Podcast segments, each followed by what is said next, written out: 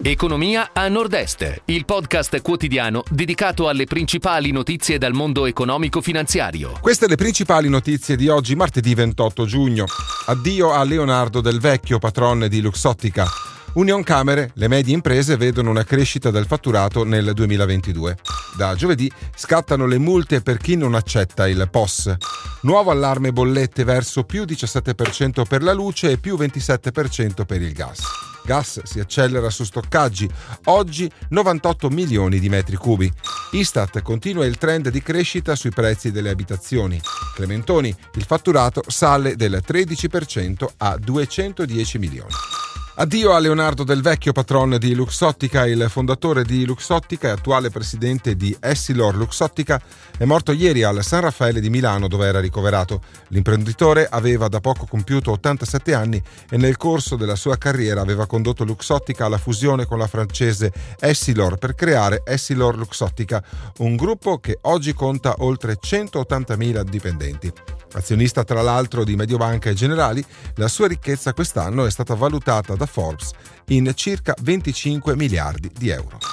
Union Camere e le medie imprese vedono una crescita nel fatturato nel 2022 rimbalzo del fatturato nel 2021 più 19% e prospettive di crescita anche nel 2022 con attese per un 6,3%.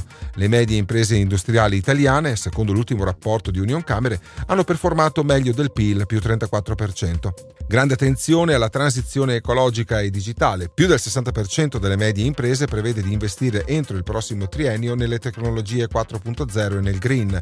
Il 52% che l'ha già fatto conta di superare superare i livelli produttivi pre-Covid entro quest'anno.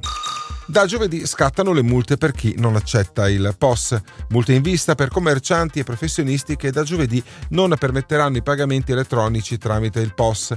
Il 30 giugno scattano infatti le nuove regole previste dall'ultimo decreto PNRR che per negozianti, artigiani e studi professionali prevedono non più solo l'obbligo di accettare i pagamenti con carta, ma anche l'applicazione di sanzioni in caso di mancato adeguamento alla normativa. Il decreto ha anticipato di sei mesi l'entrata in vigore delle multe, più volte previste ma sempre rimandate. Nuovo allarme bollette verso più 17% luce e più 27% gas. Nuovi aumenti in vista nel terzo trimestre dell'anno per le bollette di luce e gas. Secondo le stime di Nomisma Energia, le prime dovrebbero aumentare dal 1 luglio del 17% e le seconde di ben 27%.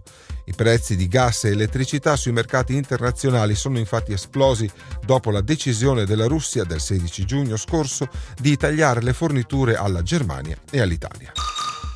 Gas si accelera su stoccaggi, oggi 98 milioni di metri cubi.